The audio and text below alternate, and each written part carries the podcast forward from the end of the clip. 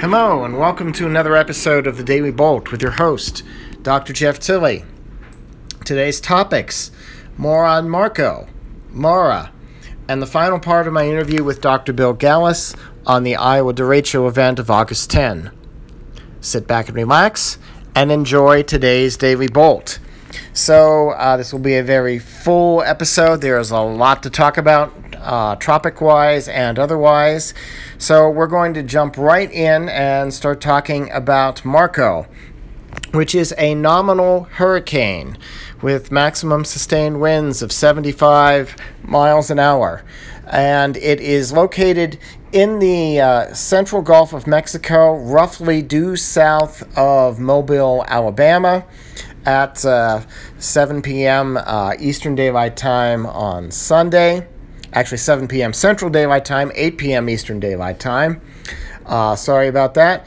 And it is uh, continuing to move to the northwest at this particular hour, uh, roughly about 13 miles per hour. It is in the process of making a turn towards the north northwest uh, and will continue on that track until it intercepts the southeastern Louisiana coast, uh, somewhere uh, not too far from New Orleans, but not right on top of New Orleans either. Uh, New Orleans will be spared a, a direct hit from this particular storm, but it will still be very close to uh, the center of the storm, and tropical storm warnings are still out. Uh, at this particular speed and on the current track, it should intercept the southeastern Louisiana coast sometime late tomorrow afternoon or very early tomorrow evening.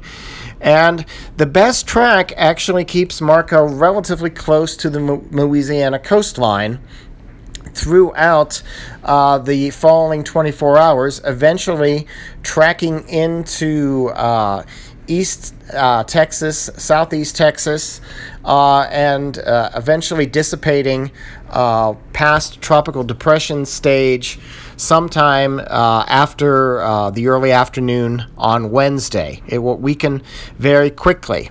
there is a chance for uh, brief period of intensification yet for Marco, maybe about another 12 hours, but it has been holding fairly steady at this intensity a good chunk of the afternoon today. Uh, major intensification for Marco is not likely, though it will probably come ashore in southeastern Louisiana tomorrow afternoon uh, as a Category 1 hurricane. So there will still be significant storm surge effects into uh, the Gulf Coast, uh, into Greater New Orleans, which is why the, and the tropical storm warning is up, as well as the fact that tropical storm force winds will very likely be felt in the New Orleans metropolitan area. Uh, that's it for Marco for right now. We move on to Laura next. Laura, as mentioned yesterday, is quite a bit farther east of Marco, and it's going to take a, a, fair bit longer to get to the central Gulf Coast, though the central Gulf Coast still appears to be the likely area for Laura to make landfall. Again, southeast Texas, the Louisiana coast, uh, somewhere but not until the uh, late afternoon hours on Wednesday or the early evening hours. So, again, it's about a two day lag between Marco's landfall and Laura's landfall within the same general uh, vicinity. Uh, and currently, uh, Laura has gained a little bit of strength today. It is still a tropical storm. Maximum sustained winds are 60 miles per hour at 8 p.m. Eastern Daylight Time.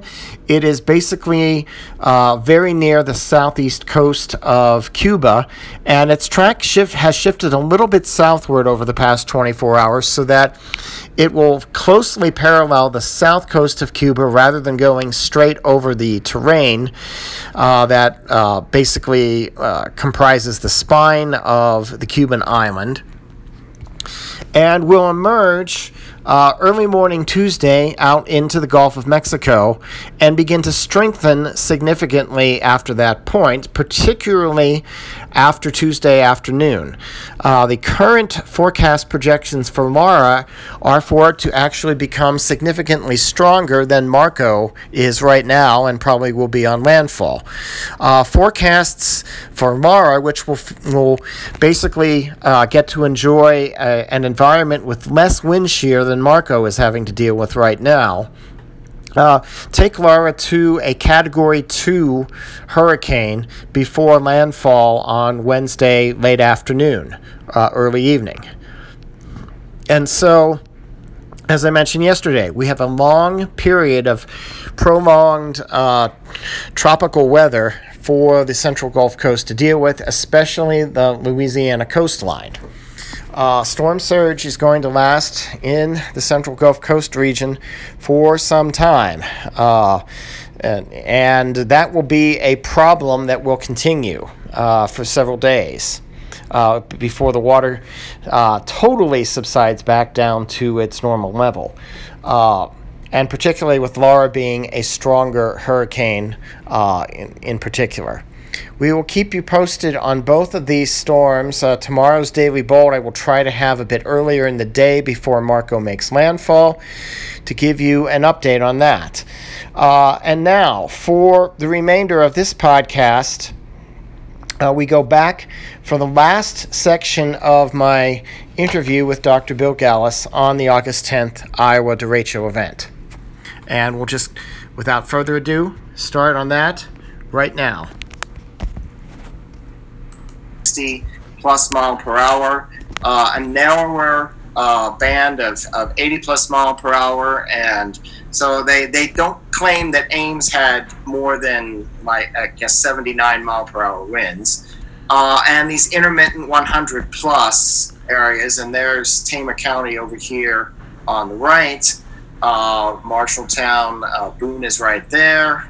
So, uh, right. I found this I found this interesting, Jeff. Just real quick, I wanted to add. You know, so my son lives in a small town south of Ames. It's right in that green swath of intermittent 100 miles per hour. Okay. He finally got power back yesterday afternoon after nine days, and in that that path, many roofs were blown off of houses.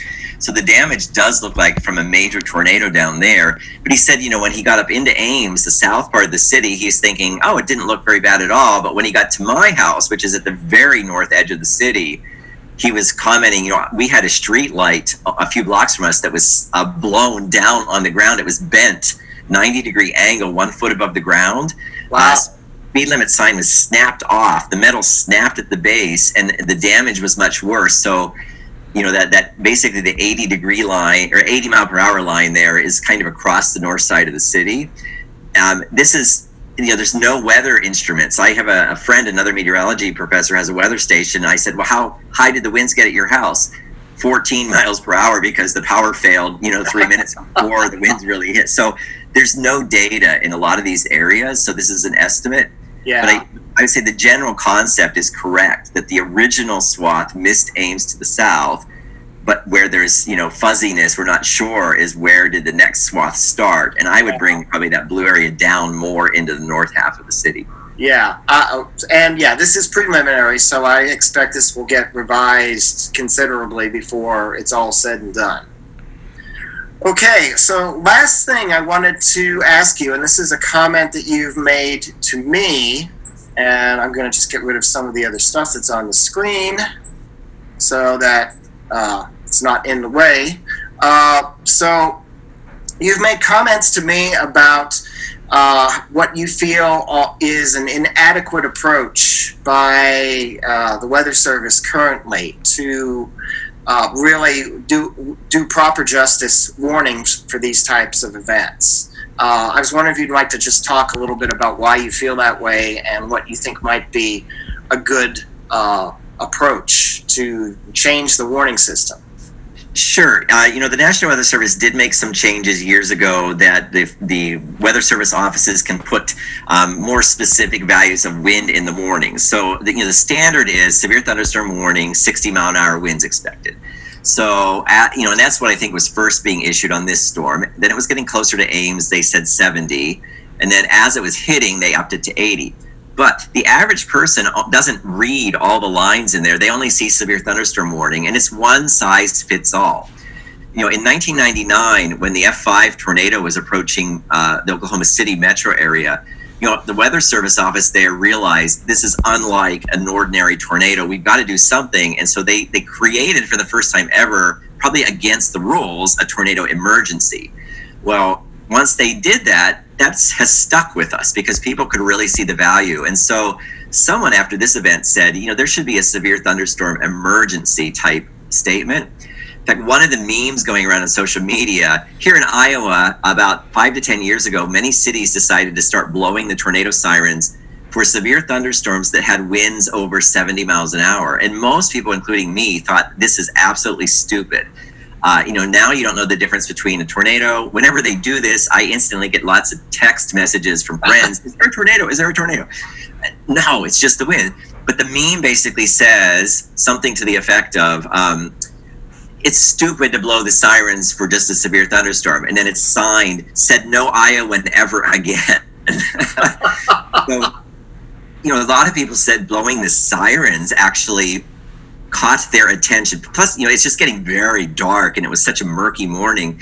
I think the sirens blowing was for people became sort of this trigger. Wow, something is really different about this event that's going to happen, but it, it, should be in the warnings. So many warnings get issued because one spot might hit 58 miles per hour.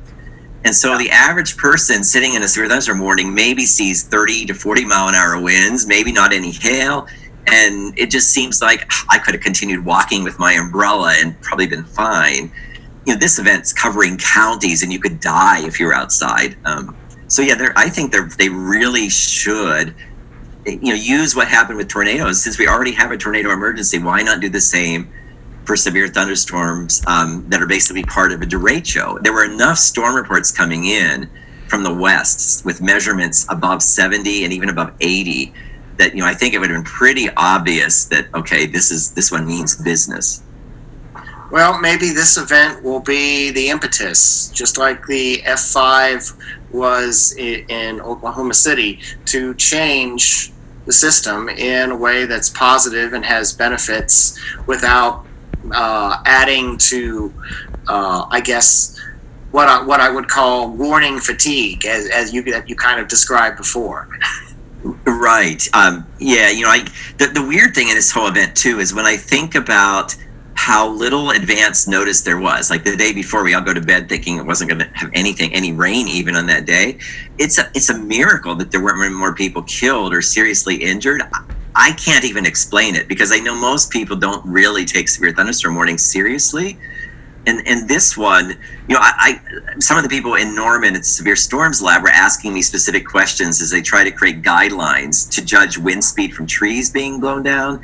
And I realized I think 80% of the houses in my neighborhood, if somebody was outside, they could have died because uh, the size of the branches or the entire trees that were coming down meant you know there was great potential for a lot of loss of life or serious injury. And I think there's only four, four deaths that we know about so far. Um, there were many, there were hundreds of injuries I know in the Cedar Rapids hospitals, but most were from the cleanup process, which, if you've ever experienced a hurricane, I think that's pretty normal there too. Yeah. Okay. Well, I think that's about all I have. Uh, do you have any final comments, um, or uh, we can, can we wrap this up for this extended uh, Daily Bolt interview probably part three? um, right, right you know, again, I think the only thing I would point out is that this one shows that we still are definitely not perfect in meteorology. That, you know, I just learned yesterday there's a very famous bike trail in central Iowa that's very popular, and people were on the trail when this hit, and and and that was pretty much passing through that 100 mile per hour swath south of my town, and they ended up sheltering in a bathroom complex that is near one town and, and and the person specifically when they mentioned this said i did look at radar and i did look at the weather forecast before i left. And i thought about it they would have been hit about 10.30 in the morning. At 8.30 in the morning there was no severe thunderstorm watch in iowa. That's the one that was in effect implied it was going to go across northern iowa if you just based it on the shape of the watch. You know, and on radar you would have said, "Oh, there's a storm out in northeast Nebraska, but it's probably going to miss us." Um, so you just, I would, you know, tell your your viewers, you know, just you have to be careful. You know, things like this can actually happen. If it was me that morning, I think if I had gone out on my bike, I would have been looking at my phone constantly because in the back of my mind, I would have thought there's a chance this thing might, you know, come down further south and it could be bad. And while you're looking at your phone, you're running into pedestrians. right. And I would probably, yes, I would probably be injured for a different reason. Do not look at your phone while you're riding your bike. All right. Well, thanks so much, Bill. I really appreciate it. I hope that the listeners and viewers will get a lot out of this, and maybe we'll have you on again sometime in the future, maybe to talk about something else that's not happening in your backyard. right. I would say, please don't bring another disaster here. So. yeah. Well, watch out for that ammonia and the raccoons. yeah. Well, I think they've stayed away, but that might be because they all get killed by falling trees now. So. well, I, well, no, poor raccoons. Uh, anyway, uh, thanks so much, and uh, we'll talk to you soon. Okay, so uh, that pretty much brings the interview to a close. Uh, we will go back to more, uh, more serial topics, even though we've added them on in the last couple days because of Marco and Laura. Uh, but in the future, we probably will do some more interviews about uh, some events or other things going on scientifically that are worth hearing from the horse's mouth itself. Uh, for today, uh, August 23, this is Dr. Jeff Tilley for the Daily Bolt. Good night, good morning, good afternoon, and stay safe.